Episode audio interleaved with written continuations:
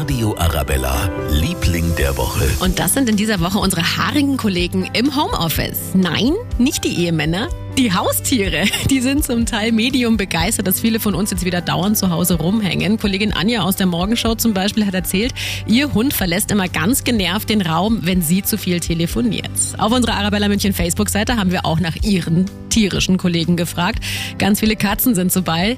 Äh, Katzen sind dabei. Zum Beispiel die Mieze von unserer Hörerin Janette. Die macht auf Janettes Tastatur ein Schläfchen. So von wegen, arbeite nicht so viel. Ja, super Ausrede auch beim Chef. Kann leider nichts machen. Katze schläft auf Tastatur. Unsere Lieblinge der Woche. Unsere Haustiere im Homeoffice. Der Radio Arabella, Liebling der Woche.